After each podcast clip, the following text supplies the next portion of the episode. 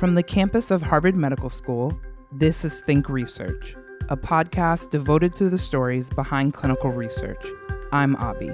And I'm Brendan, and we're your hosts. Think Research is brought to you by Harvard Catalyst, Harvard University's Clinical and Translational Science Center. And by NCATS, the National Center for Advancing Translational Sciences.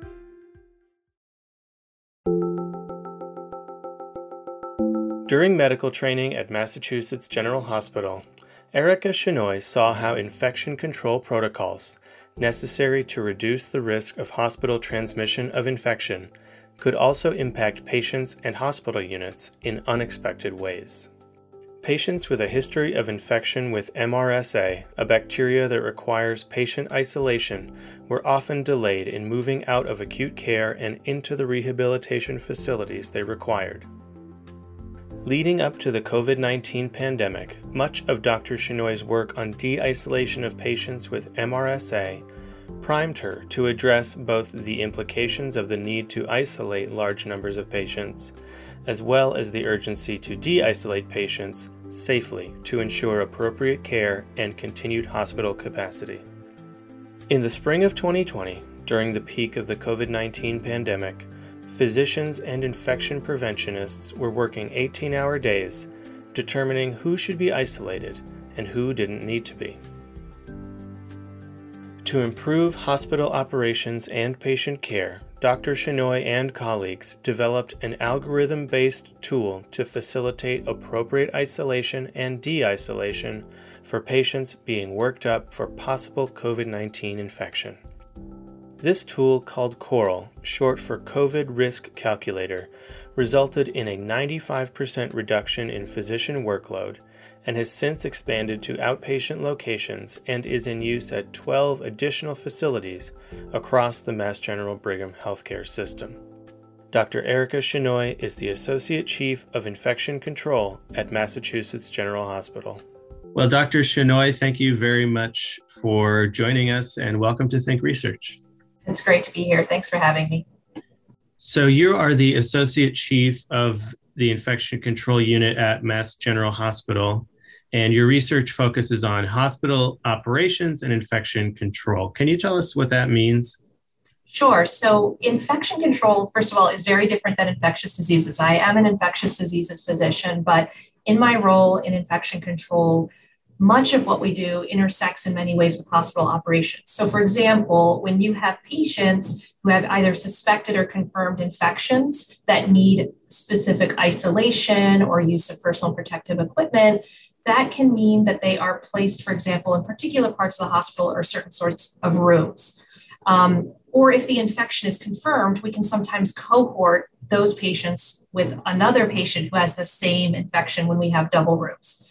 And the reason I talk about that is because um, that has lots of implications for the capacity of the hospital. So, do we use our beds to the in the most efficient way possible? Um, and also use of resources, training of um, frontline uh, uh, providers, clinicians, and support folks to implement the correct infection control. So, if I give an example of how this might affect operations. One example is an infection called MRSA, which is, which is methicillin resistant Staph aureus. And patients can be infected with it, and they can also be what we call colonized, so they might have it for um, a while on their skin. If a patient comes in and we need to match them, um, and we need to put them into uh, a room where there's someone else who also has MRSA, um, in order to use our beds efficiently, we have to match them on the gender. So we're going to put male, male, female, female, and also some of their other needs. If they're on an orthopedic, if they need orthopedic care, they might be on orthopedic floor versus another sort of floor. So you can end up, because of infection control policies and procedures, you can end up with blocked beds in a hospital at a time where every bed is needed to meet our capacity demands, but we've got some blocked beds because we haven't been able to do that matching um, uh, uh, piece, and we have blocked beds in the hospital. So that's kind of where the intersection between my interests as infectious diseases, how long do people really remain colonized or infected, intersects with what does that mean in terms of the use of resources within the hospital as we're implementing policies and procedures to prevent possible transmission in the hospital. And um, this is an area that you became interested in as a resident. Can you tell us about how you became interested in this intersection? Yes, yeah, so it was there were some formative experiences, and I do remember one very specific one. I, I was as a resident very early on interested in infectious diseases. So I knew I was going towards infectious diseases, but I didn't really have any, I don't think, inkling. And, and as I learned more about infection control, I realized how little I knew about infection control at that point. I basically thought it was, you know, follow the sign, wear the gowns and gloves and whatever when they tell you. And that's what I thought of infection control. But when when uh, I was um, a resident, one of the jobs on our particular team was to try to arrange for patients to be discharged from the hospital. And um, there was, just like there is now, again, capacity constraints. We need to make sure we have beds available for patients coming into the hospital. And um, there was an urgency to make sure that we can get patients, for example, to a nursing facility, a rehabilitation facility. And I remember in that role that I had, my job that day was to go through the patient list and figure out who was going home, who was going to facilities. And there was a patient who had been on our service for days. And we were actually doing very little for that patient from a medical perspective. So I was talking with case management as to why that patient couldn't leave the hospital to go to the rehab. And the case manager said, well, look, they've got this label of an infection. And because of that, at the rehab, they need to figure out if they can cohort her, cohort this patient. And when I have a patient who has one of those labels, she told me, um, I have to refer them to many more um, rehab facilities or nursing homes because the chance of them getting a bed is much less. And so this patient had a label on them. Um, it was a label of a particular infection. It got me thinking um, from the kind of clinical perspective how long do patients remain what we call colonized with specific organisms, and also the operational impact that this was having because this patient needed to move on. They needed rehabilitation care, they didn't need acute medical care, but they were stuck with us until we could get them um, to the right place. And that bed could be used for other patients, for example, waiting for admission to the hospital. So that really got me really interested in both the clinical piece and the impact on the hospital. And so I reached out to um, one of the ID physicians and I said, Who can I talk to about infection control? Because I really want to learn more about this mm-hmm. and how we can learn about this and perhaps improve our current state. Mm-hmm. And so you started learning more. And what was your next step after that? Where did that take you? Well, I started, um, uh, I, I met with the person who ended up being my mentor here, Dr. David Hooper, and learning about um, one particular infection, MRSA, and how long patients remain colonized. And over the next many years, um, went through several studies looking at duration of colonization, rapid screening for patients. We did a randomized controlled trial. Um, as a fellow, I led that. Um, and then we did an implementation study. And we got uh, to the point where we were thinking about um, keeping people you know, isolated for the time that was required, but as soon as possible, when they did no longer need to be isolated, the importance of de-isolation and opening up beds and having people labeled correctly. And I think that really primed me in terms of understanding the um, the practical implications of infection control and specifically these labels that we put on patients related to infections that they have and then Eventually, they, they will be cured of the infection, but may still have that label on them. And also, a lot of the um, working relationships with operations folks and clinical folks on the ground so that when COVID came around in, in the spring and we were really faced with a crunch in terms of capacity in the hospital and trying to understand how long patients, as you were working them up for COVID, um, uh, needed to remain isolated until you took COVID off the differential, how, how to think about that operationally, but also um, to, to, to leverage some of the informatics approaches we had to, um, to work on that. And the end result, which I think we're going to talk about in terms of Coral, I think it, it, it was above and beyond what I thought was possible. But in the situation of a pandemic with a, with a lot of really smart people working on a problem, I think we were able to create something um, pretty interesting. It's actually opened my eyes, and I'm coming back to the MRSA question and thinking about how I can do that better in the future. What did it look like for you at the beginning of the pandemic, and how did that lead to what you created, which is the software tool called Coral? So we take us back to March 2020, and that's when things started just heating up quite a bit here in terms of the volume of patients who came in as suspected COVID. At the time, we had a lot of constraints on our personal protective equipment, so we needed to conserve that. We had constraints on our testing supply and the turnaround time related with tests for COVID. We also know, and this has not changed, that our tests are imperfect. So, a test for COVID, um, one of these PCR tests, for example, um, they're not perfect, they're quite good. And in a hospitalized setting, there's actually quite high stakes if it's a false negative, um, which you know that there will be um, at some level. At the same time, keeping patients in isolation, you know, because they can't be cohort for a long period of time is also high stakes, not just for that patient because being in isolation may delay the sorts of care that they might need in some ways, you know, that that can happen. Um, but also because we need to make sure that we're using every bed wisely. The second piece that was going on during that time is we were just learning so much about the epidemiology of um, COVID, what the clinical presentation was like, how to work patients up. And it was just evolving very quickly. And so um, the way we were managing patients um, and deciding, you know, the workup was done, you know, a single negative test and we're done with the workup, or we need to do additional testing, is we had actual infectious disease physicians reviewing every single chart every day. They were working from 6 a.m. to midnight. Um, basically, these are uh, clinicians of, you know, uh, ID trained physicians, some of the most senior physicians in our division, all working together, having three times daily kind of rounding um, where they presented the more challenging cases. And based on their review, the decision was you're done with the workup, you can de isolate the patient, or you need to do some additional steps. And that might be testing the patient, getting some additional imaging, um, or um, uh, some, some additional diagnostic. It was incredibly labor intensive. I mean, we, even with that kind of work effort. Um, in the end, we calculated over 5,000 hours of um, physician time, and that didn't even incorporate the infection control practitioners who were joining the rounds and helping implement um, the recommendations. It still resulted in, at least at our institution, about 100 patients in the hospital each day who were in that suspect COVID category. And it was an unsustainable sort of um, activity. And we were kind of getting through this first peak and we were learning to. And that was one of the really uh, exciting things about this work is that the teams and the clinicians got really really good at sorting through the patients and figuring out you know what in this patient with this epidemiology the symptomatology this negative test is good. We're done with the workup. We can move on.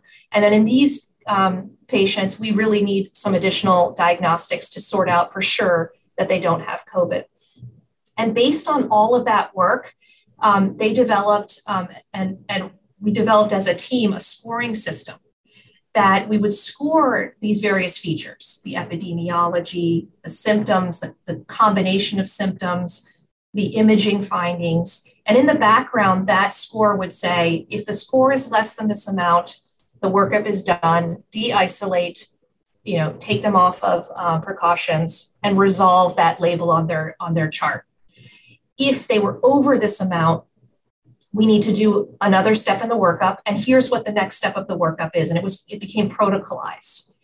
And then we built this in the electronic health record. So the clinician, by answering a few questions and taking, and it would pull in the results that we knew about the patient automatically, it would tell them at the end of this, um, answering these questions right there at the bedside, you know, in the chart of the patient, what the next step was and it could be done 24 7, didn't require uh, infection control or infectious disease to review the chart, with the exception of when Coral said, you know, you've done the entire workup.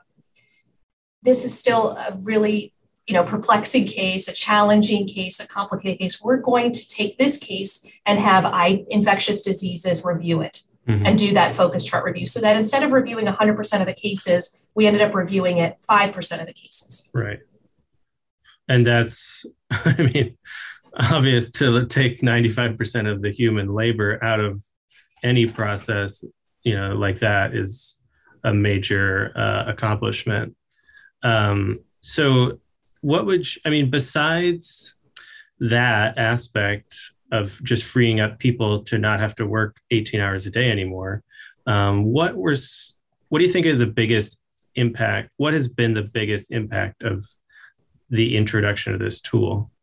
Well, certainly the I mean, people are attracted by the fact that we reduced, you know, that labor. I mean, that labor had to be used elsewhere. So we we actually were we're not we were not going to be able to support that sort of process. Um, but there are many other advantages um, to coral. So we studied it in the pre-post um, first surge, and we looked at um, stewardship of the laboratory resources. So we found that post coral, we were doing second tests less often, and we were doing additional diagnostics less often.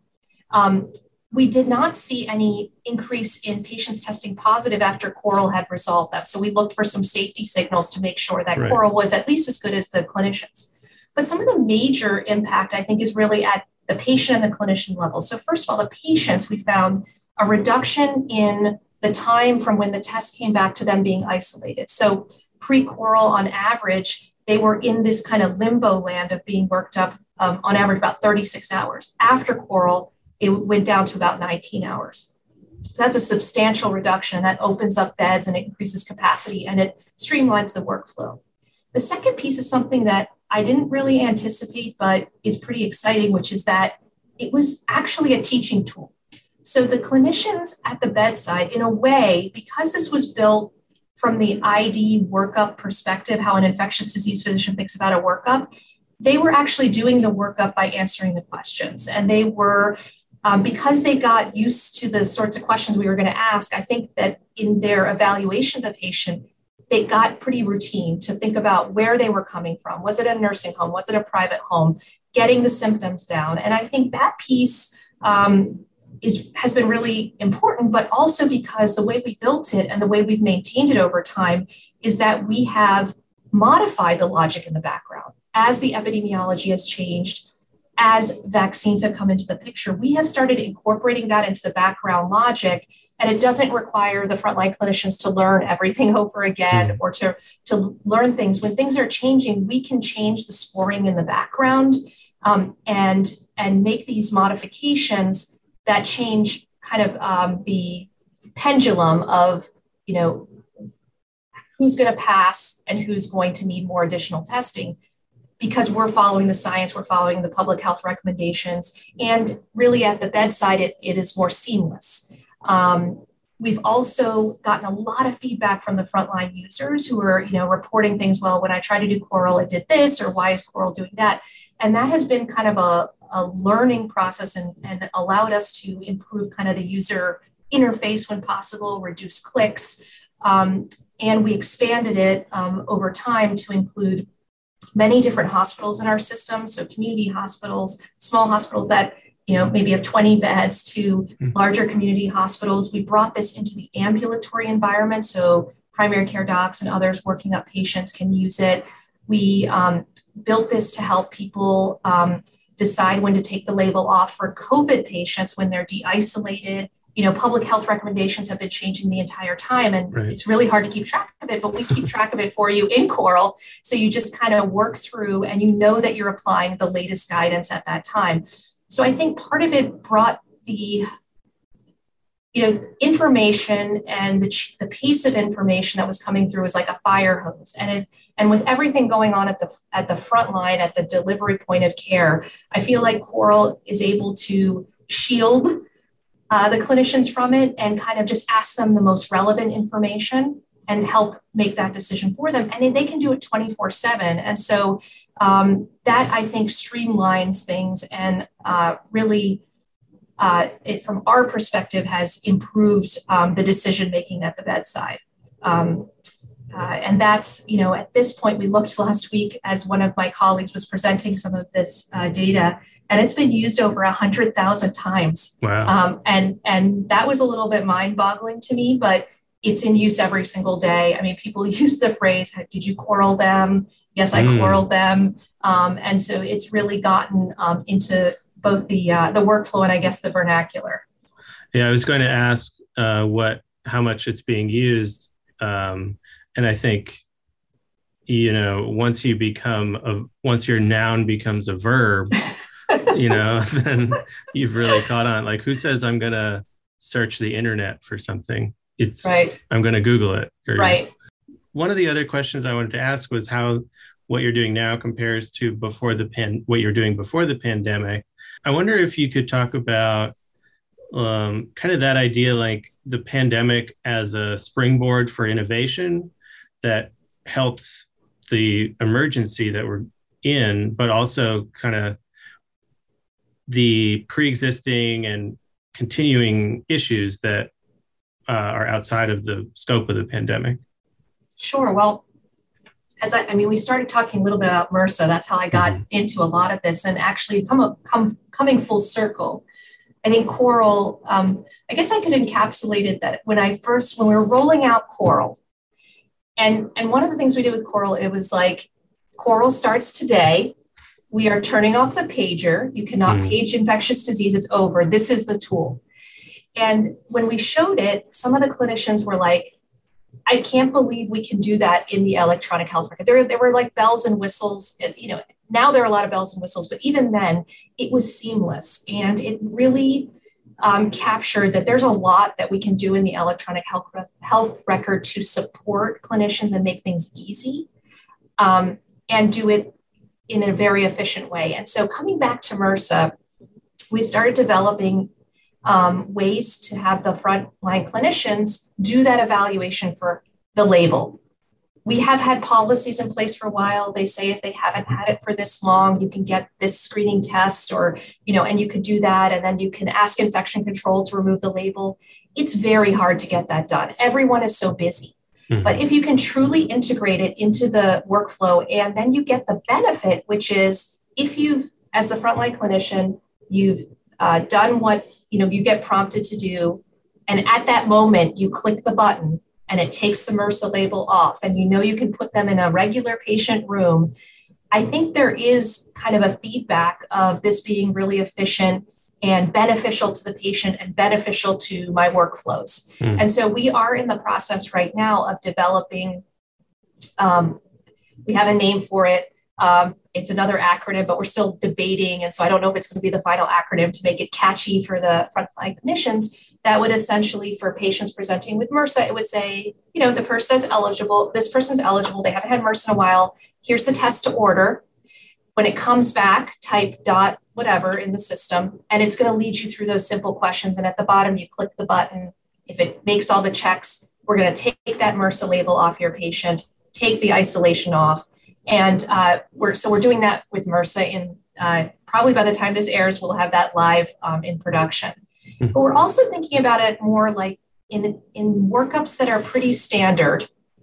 Um, to help the clinician to kind of triage things and take you as far as you can go in the workup. So, an example might be if you suspect a patient has tuberculosis and you know the tests you generally need to order, but if we were able to integrate some of the epidemiological risk factors into an evaluation, we could then tell you at the end, you know what, this person should see infectious diseases, or you know what, you've completed the workup, you're done with that workup. And there are lots of opportunities where there are guidelines, but it's hard to build that into your normal workflow and to steward people through the right laboratory tests. And part of this work has really also had this added benefit of telling, you know, instructing people, explaining to people what the next step in the workup is. Um, and it amplifies kind of the infectious disease and the infection control expertise by bringing that right into the, the frontline clinicians. And then it gets to us eventually, but we get to that 5% or whatever that number is, where it makes sense at that point for infectious diseases or infection control to be involved. I think that has really good patient potential and provider clinician satisfaction um, because it's it's integrated into the workflow. Let's say you've worked up a patient um, for COVID, you've got your negative first test. They did have some symptoms. Maybe they had some epidemiology that might make you um, think that you might need a second test. You're in the patient chart. There's like a blank note section, and you literally type a period and coral, and up pops a form with little um, check boxes or things to click off. It asks you, you know, where do they live? Click off these symptoms. What was the chest x ray? And in your screen, it pops up the recommendation. And if it says you're done, you sign it, it documents that in the chart and the patient's de isolated. If it says you know what, you need to keep working this patient up. It actually presents you with the next order and you can keep going in the workup. So that's the way I think the seamlessness of this could be really useful to clinicians. Um, and then if the guidelines change, we can update the algorithm in the background and everyone is implementing the most up to date mm-hmm. workup for that patient.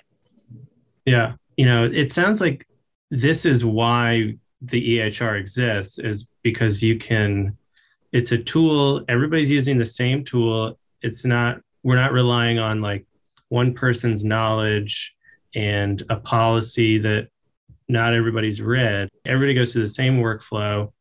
And by integrating it all into this system that the entire hospital is using, everybody has the same information and is doing the exact same steps. It's not like, you know, oh, I happen to have a fellowship in infectious disease, so I know how to do this. It's really amazing um, to see that this is possible. I mean, there's no doubt that the EHR can be burdensome. I'm sure I, it is. I know yeah. that as a frontline sure clinician. Yeah. I think one of the principles too in the team that's been developing it, we've got programmers, we got a lot of clinicians. And one thing we try to do as we were doing our bells and whistles was to reduce clicks. Hmm. And so anytime we're thinking, oh, we would really like to incorporate this question, we're thinking, okay, that's adding a click. Right. How do we take away a click? How do we hmm. make this um, as user friendly as possible. I think the second piece is I don't want people to think that it's it's so protocolized that we don't capture the individuality of any um, one scenario. In fact, our algorithm, at least for Coral, it's using combinations of the features that are being documented by the clinician to make the ultimate decision. But also, there's always this pop up valve. And the pop up valve is, you know, we can't in Coral say for sure that you're done the workup. We're going to bring you to the next step, which is you raise it to the level of the ID physician. If you think about the EHR, you want to be augmenting the hmm. frontline provider to be working at their highest level and all the support kind of functions to be working at the highest level so that people are using their brains the way they're meant to use their brains and not doing like a lot of busy work and or doing things that you know could be protocolized so I think a lot of the um, the support for Coral has come because frontline clinicians give us feedback. We think it through. We incorporate when it makes sense. We give that feedback back. So it's a living system, and it's um, it's obviously had to grow over the course of the pandemic in ways and and try to make when we see something that people are doing where they're kind of giving us feedback over and over it's the same topic we're like okay this is a pain point this is something we can work on to try to try to fix for people when we can and I think if we could do it for COVID with like the barrage of new information that comes all the time and make it work in that sort of system, then there opens a possibility for more routine things that actually still have a lot of impact on clinicians and patients, mm-hmm. but where we can have pretty simple approaches that leverage all the information that's in the EHR, bake it into the workflow so it's really seamless and that you see the benefit upfront as you're doing it. Yeah. So what do you see as future applications of a tool like this? So I mentioned we're doing MRSA. It's it's funny at a staff meeting the other day um, in infection control. One of our infection preventionists said, "You know, I keep seeing people getting an extra test for this infection. Is there any way we can develop something like Coral to guide them through when that next test is necessary? Because it has all these unintended consequences, and there are guidelines about when you should get the second test." And it, and it, and I'm thinking, ding ding, okay, that's our that's our next disease on the list. Right. Um, but there's certainly a lot of opportunities here. I think one, you know, we're studying it. So we there's a couple studies that have been published looking um, from our team looking at you know false negative tests and how we can modify our algorithm. We're doing some additional analyses. I am really interested in outside of the acute care setting, in ambulatory or outpatient care, how we can use systems like this where there's not a lot of infection prevention support in ambulatory. It's kind of one of those areas where there's a there are resources within like the main hospitals, but a lot of kind of clinics out there don't really have that sort of support. And if we can both build infection control and infectious diseases support within the EHR, maybe we can really help those kind those kinds of environments um, in a way that perhaps they haven't been able to have access to those resources before. So I'm interested in not just acute care but ambulatory. And in fact, we've got Coral operating in four uh, rehab facilities as well right now. So we're learning about, you know, how it's used in, in different sorts of patient populations. And then I guess, as I mentioned, expanding to other sorts of infections and kind of workups um, in this area.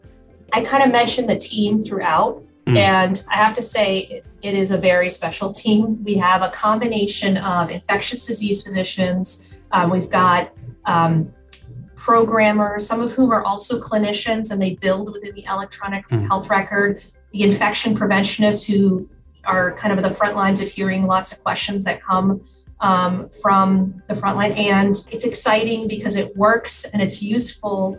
Um, it's got patient improvement, it's got clinician and operations improvement. So I've really learned a lot from the team and it's opened my eyes to some of the opportunities that we have to make uh, the system work better for, for everyone.